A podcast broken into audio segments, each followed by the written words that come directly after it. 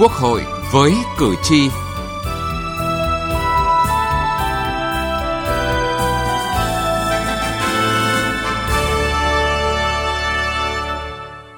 Xin kính chào quý vị và các bạn.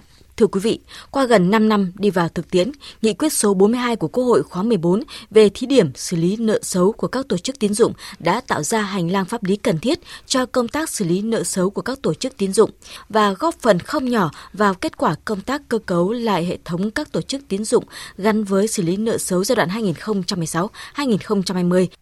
Tuy nhiên, Nghị quyết 42 là nghị quyết thí điểm nên hiệu lực chỉ kéo dài 5 năm, đến ngày 15 tháng 8 năm nay, Nghị quyết 42 sẽ hết hiệu lực thi hành. Vấn đề đặt ra hiện nay là có nên kéo dài thời hạn áp dụng Nghị quyết số 42. Chương trình Quốc hội với cử tri hôm nay, chúng tôi đề cập nội dung này.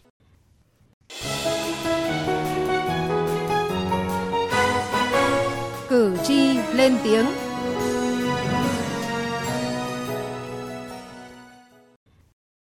Thưa quý vị và các bạn, việc thực hiện Nghị quyết 42 của Quốc hội về thí điểm xử lý nợ xấu của các tổ chức tín dụng được ban hành kịp thời, giải quyết khó khăn trong bối cảnh dịch COVID-19. Song thực tế cũng có những vướng mắc. Nghị quyết 42 được Quốc hội ban hành ngày 21 tháng 6 năm 2017 về xử lý nợ xấu. Sau 5 năm đi vào thực tiễn, tới nay, các tổ chức tín dụng đã xử lý được hàng trăm nghìn tỷ đồng nợ xấu. Ông Nguyễn Quốc Hùng, Tổng thư ký Hiệp hội Ngân hàng Việt Nam, cho biết.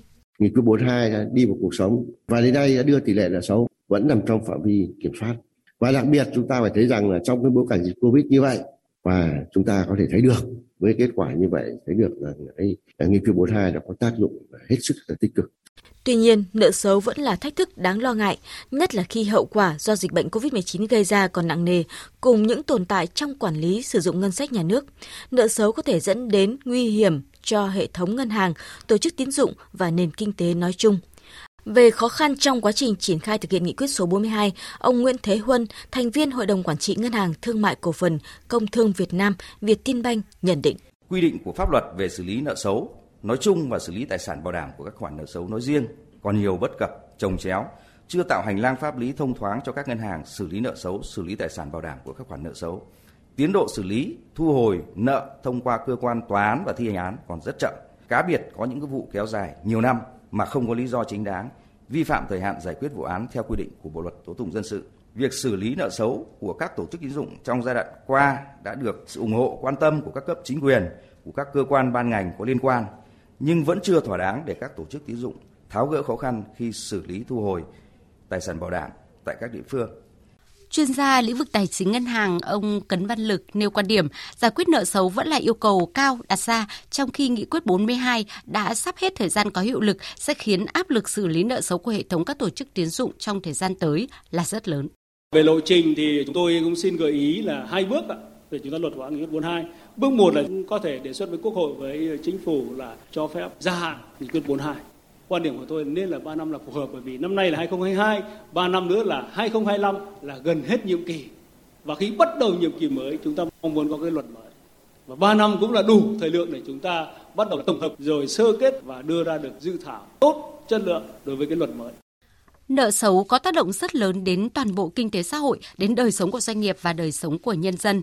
Vì thế, giải pháp hiệu quả để xử lý nợ xấu là điều cử tri mong đợi ở những nhà quản lý và hoạch định chính sách. Từ nghị trường đến cuộc sống.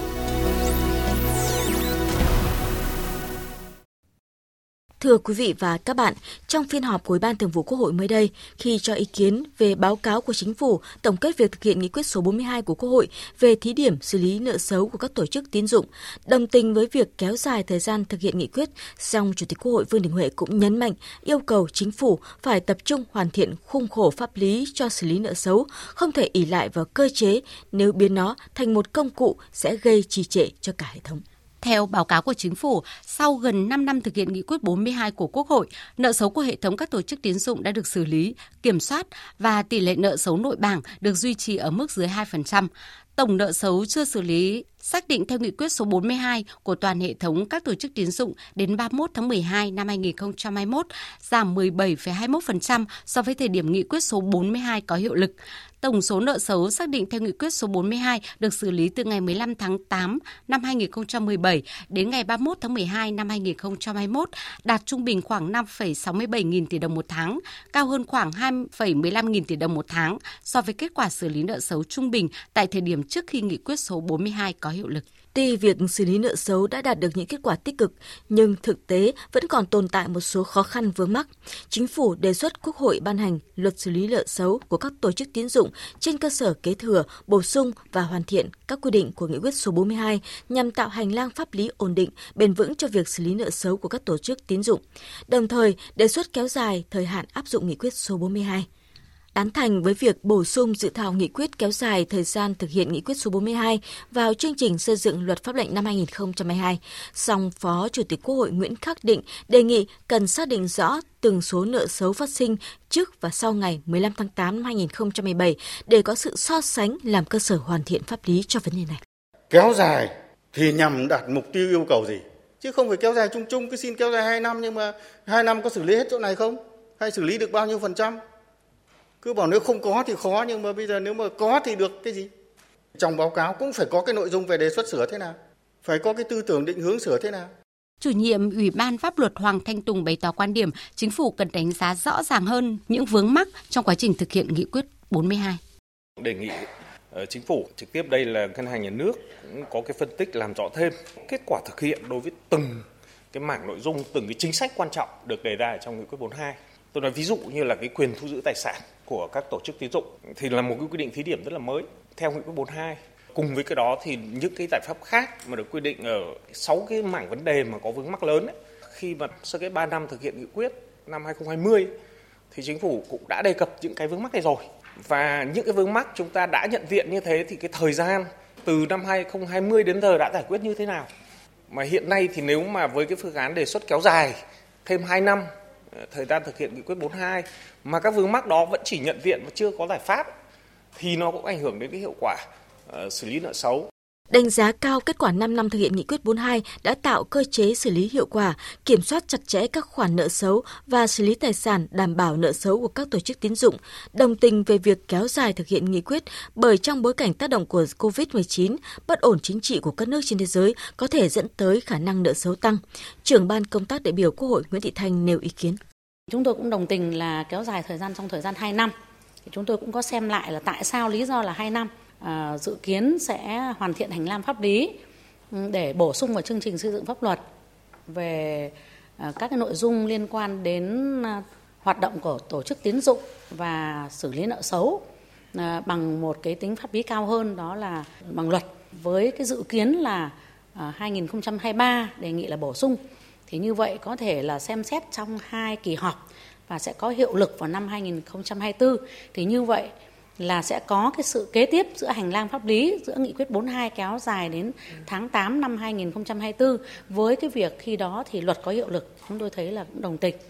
Chủ tịch Quốc hội Vương Đình Huệ yêu cầu báo cáo của chính phủ cần phân tích rõ hơn kết quả xử lý nợ xấu đến đâu, tổng số nợ xấu được xử lý trong phạm vi nghị quyết là bao nhiêu, đã xử lý được bao nhiêu, còn lại là như thế nào. Đánh giá kỹ nợ xấu liên quan đến lĩnh vực bất động sản, trái phiếu doanh nghiệp để xem xét rõ trách nhiệm của các tổ chức tín dụng. Và nhất là công chí đánh giá xem là do cái tác động của Covid là thế nào, chứ là tất cả cái gì đừng đổ cho cái con Covid này. Rồi cái nợ xấu mà chúng ta vẫn nói nhiều liên quan đến cho vay BOT ấy, nó là bao nhiêu, vẫn hiện nay cũng rất là nóng. Riêng phát hành trái phiếu doanh nghiệp đấy, trong đó 44% là của về các cái lĩnh vực bất động sản. Rồi nợ đến hạn ấy là bao nhiêu, đến hạn phải trả năm nay lớn lắm này. Tình hình nóng trên thị trường chứng khoán, tiền tệ ngân hàng, trái phiếu doanh nghiệp. Rồi từ đó chúng ta mới nói là nguyên nhân khách quan chủ quan. Trong khách quan chủ quan thì cái gì là do nghị quyết 42 và cái gì là do tổ chức thực hiện. Nghị quyết 42 thì công chí nêu trong đây có 2 nội dung này, thì cũng chả cần thiết phải sửa. Chủ yếu là tổ chức thực hiện. Chủ tịch Quốc hội Vương Đình Huệ nhấn mạnh về nguyên tắc chính sách thí điểm chỉ áp dụng trong một khoảng thời gian, nên chính phủ phải tính đến định hướng để hoàn thiện khung khổ pháp lý cho xử lý nợ xấu. Bởi các nước có luật để xử lý nợ xấu lúc khủng hoảng. Nghị quyết số 42 của Quốc hội khóa 14 về bản chất cũng là một luật như vậy, khác hoàn toàn với cơ chế thông thường với quy định của luật các tổ chức tín dụng và các luật liên quan. Theo Chủ tịch Quốc hội, không nên đặt vấn đề xây dựng một luật về xử lý nợ xấu mà cần hoàn thiện quy định của luật các tổ chức tín dụng. Trên cơ sở tổng kết việc thực hiện nghị quyết số 42, xác định nội dung nào kế thừa đưa vào luật. Chính phủ, ngành ngân hàng phải tự đặt ra áp lực để vươn lên. Chủ tịch Quốc hội nhấn mạnh không thể ỷ lại vào cơ chế, nếu biến nó thành một công cụ sẽ gây trì trệ cả hệ thống.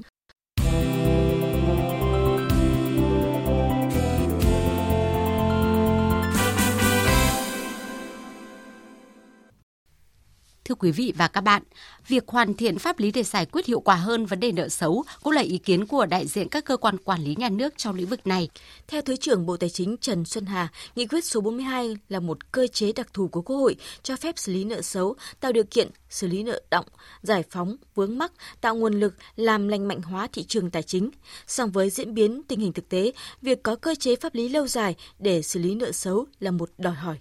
Cái nợ xấu là của các cái tổ chức tín dụng ấy thì nó gắn với lại cái quá trình là cho vay và thu nợ và thực hiện các cái nghiệp vụ tín dụng. Thì các nước khác thì người ta cũng có phát sinh nợ xấu. Thế và các cái khoản nợ xấu này là phải được thực hiện là theo cái quy định của pháp luật, và trong đó thì phải đưa vào trong cái nội dung là của cái luật tổ chức tín dụng để mà có cái cơ sở pháp lý để mà xử lý. Thế còn vấn đề là các cái khoản nợ mà mới phát sinh sau này thì chúng tôi thấy rằng là cũng không nên là đưa vào trong cái phạm vi điều chỉnh của cái nghị quyết, thế mà xử lý bằng cái quy định của cái luật tổ chức tín dụng và có cái cơ chế pháp lý lâu dài để mà xử lý nợ xấu. Và đây cũng là ý kiến của Phó Tổng Kiểm toán Hà Thị Bích Dung. Cái việc mà thực hiện cái nghị quyết 42 ấy thì trong cái báo cáo của Ngân hàng Nhà nước cũng đã nêu rất là rõ, và đặc biệt là có một số các cái khó khăn. Về quan điểm của Kiểm toán Nhà nước ấy, thấy rằng là cần phải có một cái hành lang pháp lý để làm sao mà tiếp tục đẩy mạnh cái việc là xử lý nợ xấu. Do đó thì trước mắt mà khi mà chưa có luật hay chưa có văn bản khác thì Kiểm toán Nhà nước cũng đồng tình cái việc là kéo dài, việc là thực hiện nghị quyết 42. Tuy nhiên thì cái việc kéo dài đó là như thế nào, tức là cái nội dung trong nghị quyết 42 cần phải có một số các cái sửa đổi. Ngoài những cái khó khăn về khách quan thì một số các cái tồn tại cũng đã được chỉ rõ ngay trong nội tại của nghị quyết 42. Vì thế cho nên là trong điều kiện mà được kéo dài thì cần phải rà soát kỹ để đánh giá kỹ là một số các cái tồn tại ngay trong nghị quyết 42 thì cần phải bổ sung sửa đổi. Nợ xấu có ảnh hưởng lớn đến toàn bộ đời sống kinh tế xã hội, vì thế việc hoàn thiện cơ sở pháp lý để xử lý hiệu quả vấn đề này là đòi hỏi bức thiết trước mắt cũng như lâu dài. Nghị trường bốn phương.